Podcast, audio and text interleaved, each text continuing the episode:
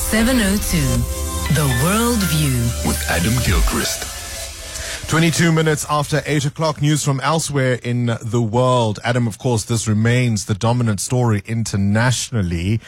And really, as uh, more details emerge from what's unfolding in Israel and Gaza, it's all about a massacre of innocents. Yes, the uh, Israeli general who's talked about this has absolutely talked about babies killed in their bedrooms, that uh, bodies of adults and children being removed from the kibbutz. This all happened at the kibbutz, just sort of down the road from the music festival. Uh, Israeli soldiers say some of the dead had been beheaded. We've heard eyewitness accounts, a mother saying she was on the phone to her children when they were snatched from the kibbutz, and she heard the gunman at the door and them being carried off, and it's very emotive, very emotional. But there's also a flip side to this, of course. War happens in both directions.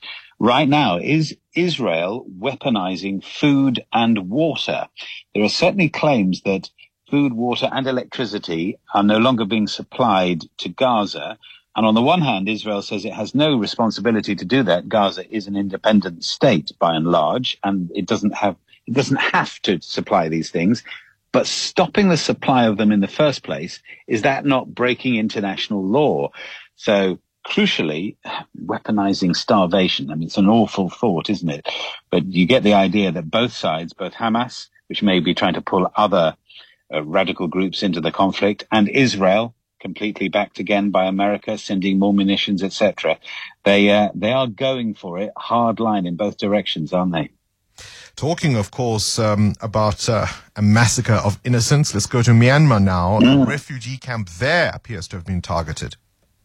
Oh, this is awful, yeah. twenty-nine people, including children, killed at a refugee camp in northeast Myanmar, just near the Chinese border. It looks like an artillery strike. That's certainly the claim of the Kachin Independence Organization, which is one of several breakaway groups, insurgent groups, as they are termed in Myanmar. And there has been a civil war in the country for over two years now. And the military junta that took control two years ago is not giving up power.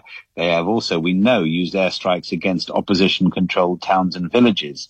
A K I O spokesman from the Kachin Independence Organization says all twenty-nine victims were civilians, and they've called it a war crime. A junta spokesman, Major General Zaw Min Tun, denied the military is behind it and said it was badly stockpiled explosives. It sounds like a thin excuse. I think we're probably all going, hmm, in response to that. Sleep tight. Don't let the bed bugs bite. That's not a real thing. I think we spoke to John Adderley about this when you were away. There have been more developments. It's spreading. Yes, it has indeed. Piles of abandoned mattresses have now been thrown onto the streets of Paris because of the bed bugs, les punaises. The French capital has been plagued by the insects. Uh, we know that people were fumigating their own homes, but hotels have also been hit. So one particular street, which is a bit of a sort of hotel part of Paris, Rue Saint-Lazare, has been described as the worst hit area. And outside these hotels, there are now mountains of mattresses. Being French, I imagine this is breaking the law and people will start getting fined. I mean, they love fining people. So fining you for a, a huge mountain of mattresses. There again, I do recall, or maybe it was the low-budget production of Les Miserables I saw. At the end, weren't they barricades with carts, beds, and mattresses? Maybe it wasn't about revolution. Maybe it was about bedbugs once upon a time. I'm itching all over. Adam Gilchrist with this morning's World View. Hello.